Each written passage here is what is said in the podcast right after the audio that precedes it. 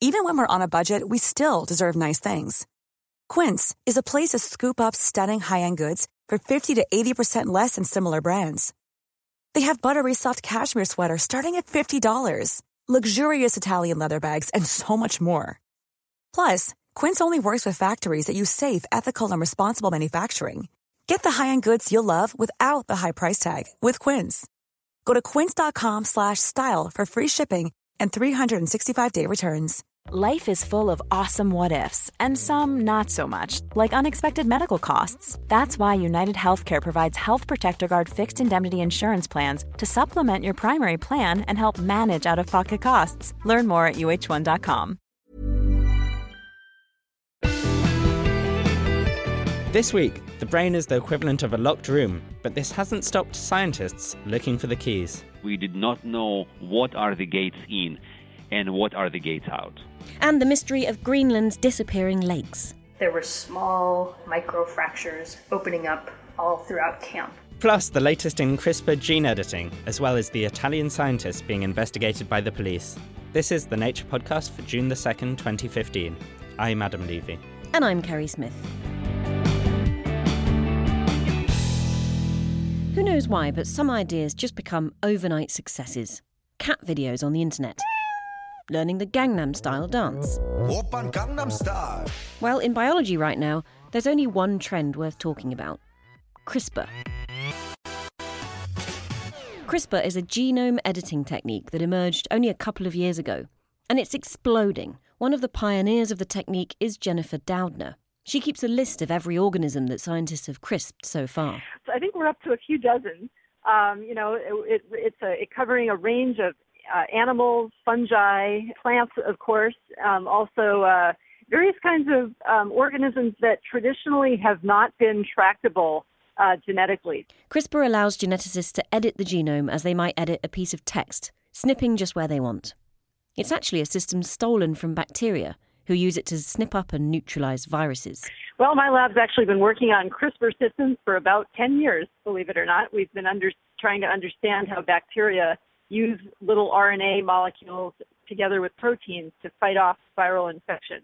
The bacterial armory is a piece of RNA that specifies the sequence to be edited and a protein that actually does the snipping. And it's that uh, finding that led to the creation of the technology for genome engineering that people are using quite widely now.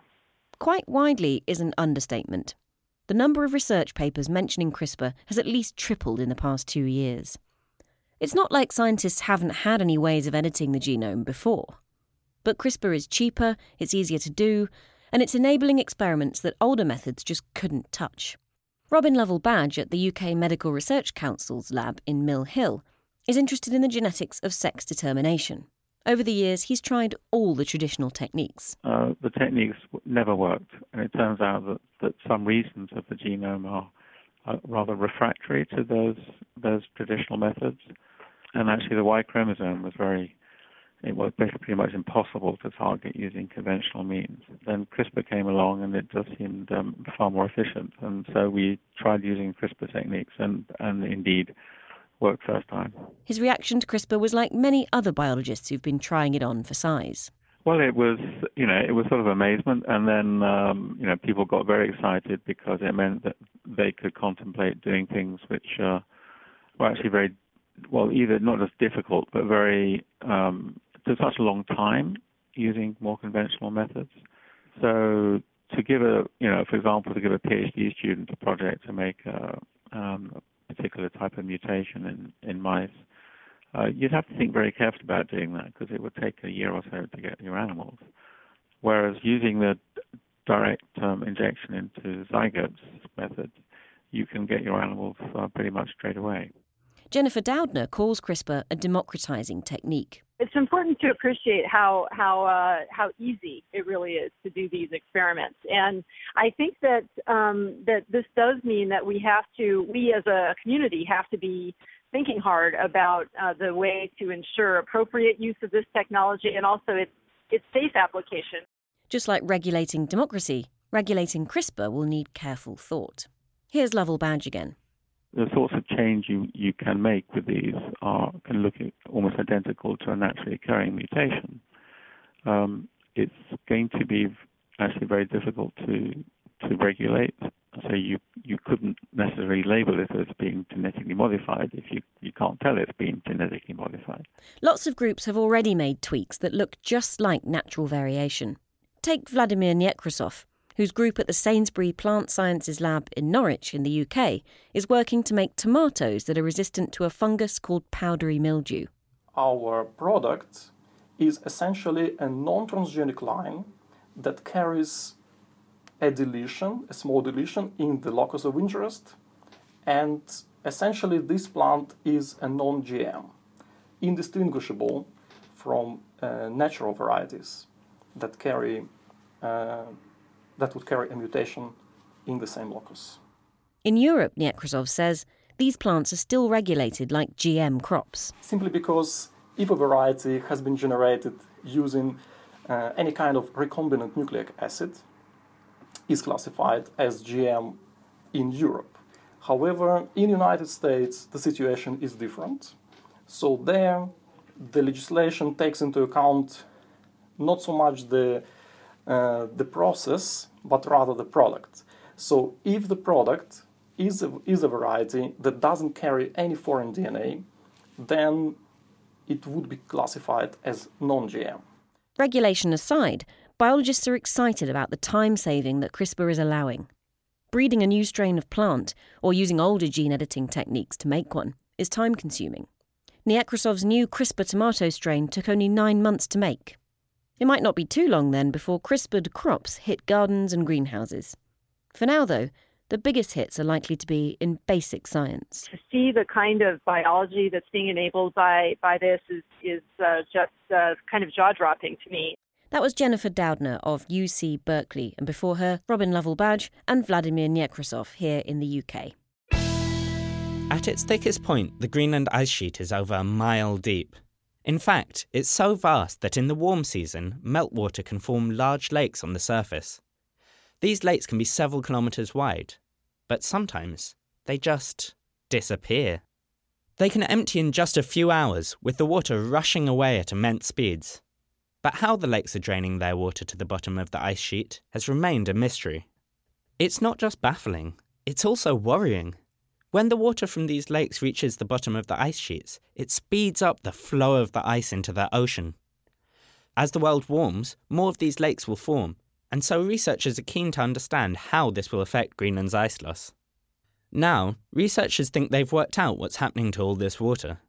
One of the team members, Laura Stevens, originally from the southern state of Kentucky and now based at MIT, has been spending her summers in a very different climate.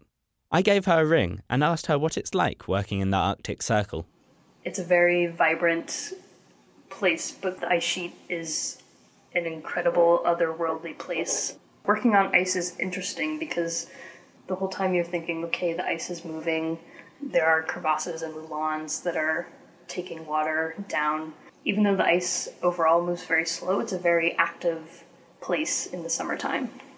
The Greenland ice sheet is so vast that these lakes can form on the surface. How big can these lakes actually grow to be? These lakes can get pretty big. The lakes, on average, are about 4,000 Olympic swimming pools sized. You were investigating a way these lakes can disappear really very quickly, weren't you? What we're focused on in this paper, which is these dramatic, rapid drainage events where a crack intersects the lake margin and the lake fills that crevasse, and the force of the water drives the fracture down through the ice. It's called a hydrofracture. So water rushes into the hydrofracture, draining the lake in a couple hours, roughly at the speed of water flowing over Niagara Falls. What's it like to witness one of these drainage events where this huge lake drains over the course of just a few hours? In 2008, collaborators were camped out by North Lake when it drained. They were um, able to hear lots of large booms, and there were small micro fractures, maybe about a millimeter in thickness, opening up all throughout camp. Could understanding lake drainages help us to understand the rate at which Greenland will contribute to sea level rise? So, right now, we understand that when lakes drain, a large amount of water reaches the ice sheet bed, and water spreads out as a sheet at the bed of the ice sheet, which causes less of the ice sheet bed to be in contact with the bedrock. So, if you have less of the ice sheet bed in contact with the bedrock below, there's a greater amount of ice sheet that's able to slip on this interface of water that's now down there. And the ice in that area speeds up, increasing the amount of total ice on the ice sheet moving towards the coast and increasing the amount of icebergs discharging into the ocean. What do we currently know about what causes these lakes to drain so suddenly? It seems like such a huge event. Before the glaciology community had a sense of okay, we need enough water in lakes to be able to fill up the hydrofracture that forms. But we were noticing that there are lakes that form that have a volume five times as much as the volume needed to fill a hydrofracture crack. And some of these lakes aren't draining over the summer. How did you set about investigating what was actually causing these rapid drainage events? We set up 16 GPS stations around a lake on the Greenland ice sheet for three years. We specifically wanted a high spatial resolution of GPS stations because we're interested in understanding how hydrofractures are triggered, where the event starts, and what the ice is doing all around the ice sheet before the drainage occurs. What we were able to show with our data from North Lake is that a significant amount of water reaches the ice sheet bed before the hydrofracture crack begins to open. As the water reaches the bed, it causes two things. First, it causes the ice sheet to slip. Second, it causes the ice sheet to be uplifted a little bit. You can think of this as a small dome forming on the ice sheet surface, and it's stretching that surface ice. This stretching causes fractures to begin forming, and once a fracture intersects the lake basin, water from the lake drives that fracture open and the lake drains rapidly. So, does this help you predict which lakes will drain in the future?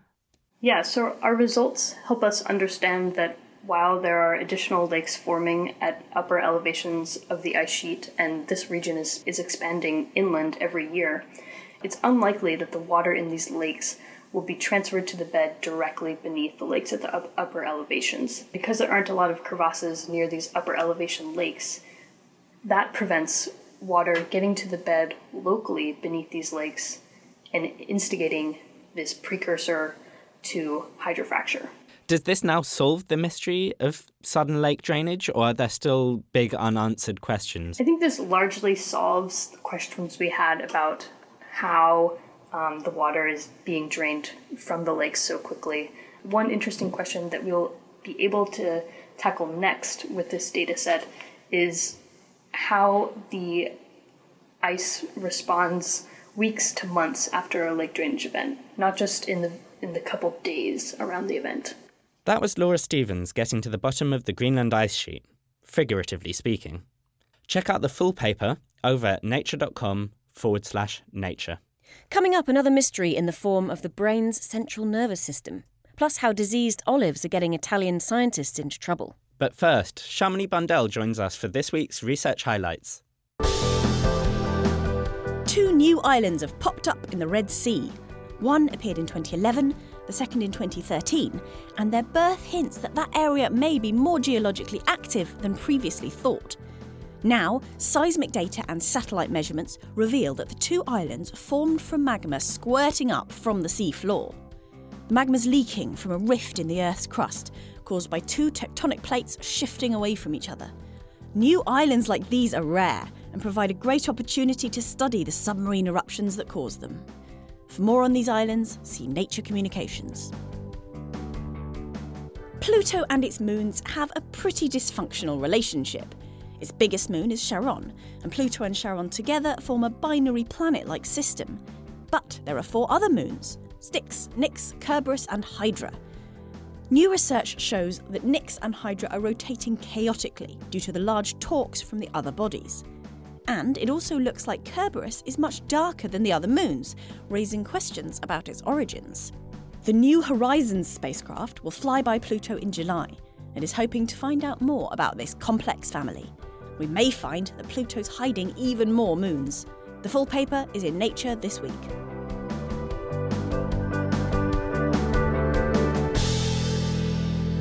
You'd have to be the molecular equivalent of Houdini to get in or out of the brain. The central nervous system is like a locked box in the midst of a bustling marketplace. A membrane protects the brain from the seething mass of pathogens, detritus, and immune molecules in the rest of the body. But when, say, a virus does make it into the brain, it needs to be drained out of the tissue and hauled in front of the immune system for dispatch by helpful immune cells. The immune system can then wage war on any invading particles. Scientists know how ordinary organs flush out nasty infections via lymphatic vessels, gateways out of tissues that act like blood vessels for the immune system. But how this drainage occurs from the central nervous system has been a bit of a mystery, because it's a commonly known fact that the central nervous system doesn't have any lymphatic vessels. Well, that was a fact until Jonathan Kipnis from the University of Virginia and his team found some in the central nervous system, where they weren't supposed to be. Geoff Marsh called Jonathan and his team member Antoine Louveau. So, one of the main differences between the central nervous system and the rest of the body is that it's a so called immune privileged organ. There are other immune privileged organs, for example, the eye, the testes, the ovaries. And the immune privileged means that immune responses in the brain are restricted but there is a surveillance by the peripheral immune system. And those immune cells are not getting inside the meat of the brain, they are sitting more on the borders. So if you think about your brain, between the brain and the skull, there is a region called the meninges which is composed of three layers. And in those layers, we have a lot of immune activity. And these cells are getting in and getting out and are constantly surveying the brain through those meningeal spaces but we did not know what are the gates in and what are the gates out.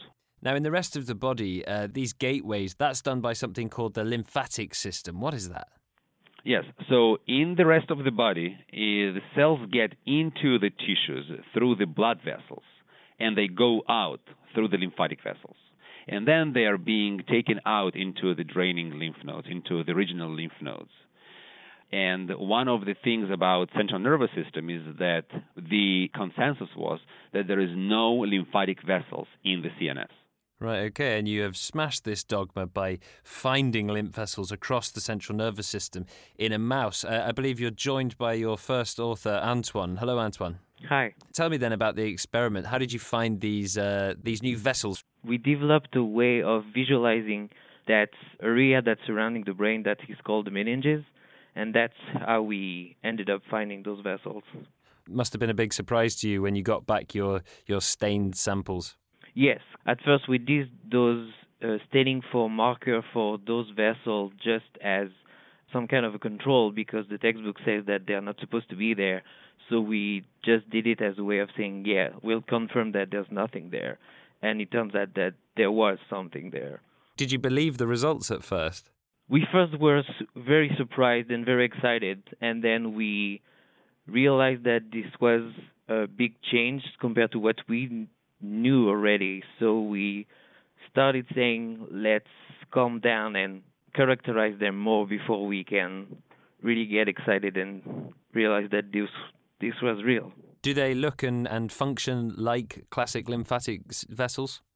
Yes. So we did a comparison with uh, the diaphragm lymphatic, which is localized in the in another part of the body, and it turns out that except that they are less developed than the one you can find in the rest of the body, they share the very common characteristic with the normally known lymphatic vessel outside of the brain.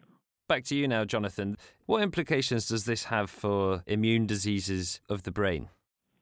It's a great question. So now we have to ask well, the brain is still an immune privileged organ, even though we have lymphatics, lymphatic vessels. So we do have drainage. We do have proteins and cells can get out of the brain into the periphery and being seen by the and be seen by the immune system, peripheral immune system. Yet the brain is unique and it and it has its property of of of uh, immune privileged organ. So are lymphatics contributing to these to these properties? Could be that they are failing in conditions like multiple sclerosis, and that's why we have inflammation and attack on the brain. Could it be that the big aggregates of proteins, such as in Alzheimer's, are actually being taken out through the lymphatic vessels, but if they are not functioning, then these aggregates accumulate in the brain. Could it be that through the if, if, if the lymphatic vessels are not efficient, then the brain tumors would develop because the immune response wouldn't be called in? Why do you think that these vessels hadn't been found up until now? It seems like a bit of a surprise. Because they are very well hidden. And I think we were only able to discover those vessels because Antoine developed this whole mount technique. So we were able to mount the entire meninges on a slide and then it became obvious to us that there is some vessels that carrying immune cells which are not part of the vasculature of the blood vasculature. And just to be clear, this work was all done in mice. Are you assuming that this is this this is a parallel situation in humans? So we actually published one of our figures it demonstrates an example from a human area of the meninges where we're showing structures that look like possible also lymphatic vessels, but I don't think we are at this point very well convinced. I think there is more work to be done, and we now collaborate with more clinicians, and we're getting fresh samples from this area of the brain, and hopefully in the very near future we will better describe human vessels. That was Jonathan Kipnis, and before him, Antoine Louveau from the University of Virginia. For the full paper, head on down to nature.com slash nature. Time for our news chat now, and Alison Abbott is on the line from Munich. Alison, the olive's having a bit of a tough time in Italy at the moment, isn't it? Yes, there's an endemic of a, a new strain of Xylella, a bacterium that's um, endemic in North, Central, and Southern America, but previously unknown in Europe, has invaded European shores via the region of Puglia in the south tip of Italy. Olives, of course, are extremely important to the, the region. Economically, certainly, it's one of the largest olive producers in Italy. But there's also a cultural and historical aspect to it. The olive trees have been growing there for hundreds of years, and so people have a, an attachment for their olive groves that goes far and away beyond what a normal farmer might have. So, has there been any research to indicate how this crisis could be curtailed? Right now, if a tree is infected, it can't be cured and it can't be contained. We know that uh, the bacterium is spread by an insect called the spittlebug, maybe also other insects. So the the eradication procedure in southern Italy is to fell the trees and spray the insects. North of the containment area, there's much more stringent regulations happening. Those trees will be eliminated within 100 metres of every sick tree. What's the public reaction been to the scientific response to the pathogen? Well, the, the public reaction has first of all um, been against the containment measures because the farmers they don't understand why such draconian measures are needed to chop down healthy trees. And the spotlight has turned on the scientists, and they've come under a lot of pressure to take almost to take the blame for this. So, conspiracy theories abound um, that involve, for example, scientists being themselves responsible for the uh, bacterium leaking into the environment and um, infecting our naive continent. And now, worst of all, it's um, become apparent that the police are investigating the scientists for these possible crimes. Is there much evidence that exists to support these accusations that you're aware of? So far, there's no evidence that we're aware of, but all of the evidence uh, that has been thrown out there has been so far debunked. For example, uh, one of the main concerns of the prosecutors at the beginning when they started their investigation concerned uh, a workshop that had been held about Xylella. And I think the police thought it was rather suspicious because Xylella did officially not exist in Europe, so why look at it? But of course, this was um, a training course, a European wide training course. So there's every reason that this should be should have taken place. Also, the Xylella strains that were bought from America for this workshop were not actually the strains that are circulating in Puglia. So this sort of quite clearly was not the source of the leak. It seems that when something has such an emotional weight to it, there are always going to be conspiracy theories around that issue. Why do you think it's kind of gone to this next level and being looked at by the police? It wouldn't be the first time that the police had picked up conspiracy theories and taken them to a level that probably they would have been filtered out in other countries. We've seen this also after the earthquake in L'Aquila, where the scientists who are supposed to predict um, earthquakes, of course, you can't predict earthquakes, they were actually blamed for that earthquake happening. And there's, there's also other cases where the government has actually ignored uh, the science advice that is actually set up to support a stem cell trial, which really tricked very, very sick patients, most of them children, into believing that um, a charlatan method of stem cell brew could cure you of your deadly disease. And there's many other cases where politicians have really taken automatically the side of the campaigners as if opinion and scientific fact were things that could be equally weighted. Do you think there's anything that scientists in Italy can do to avoid this kind of case in the future?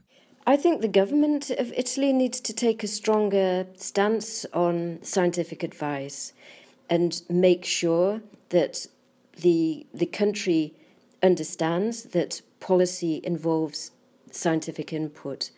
How have these cases affected the scientific community? Well, of course, for the scientific community, it's very crushing to have these cases happen time and time again. Does this mean that there's a risk that scientists will be overcautious in the future? No. I think scientists in Italy are like scientists everywhere. They stick to the scientific method, they, they stick to what they know is right. Thanks, Alison. To find out more about the fate of the Italian olive tree, as well as of the Italian scientists, head to nature.com forward slash news. That's all from us this week. Tune in next time for more science mysteries solved. I'm Kerry Smith. And I'm Adam Levy.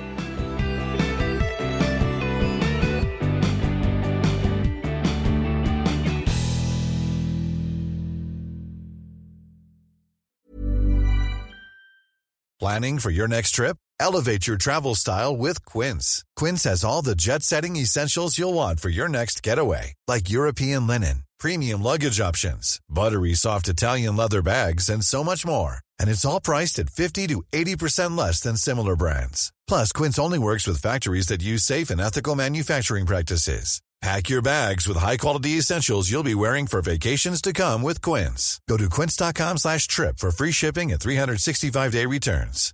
Hi, I'm Daniel, founder of Pretty Litter. Cats and cat owners deserve better than any old-fashioned litter. That's why I teamed up with scientists and veterinarians to create Pretty Litter. Its innovative crystal formula has superior odor control and weighs up to 80% less than clay litter. Pretty Litter even monitors health by changing colors to help detect early signs of potential illness. It's the world's smartest kitty litter. Go to prettylitter.com and use code ACAST for 20% off your first order and a free cat toy. Terms and conditions apply. See site for details.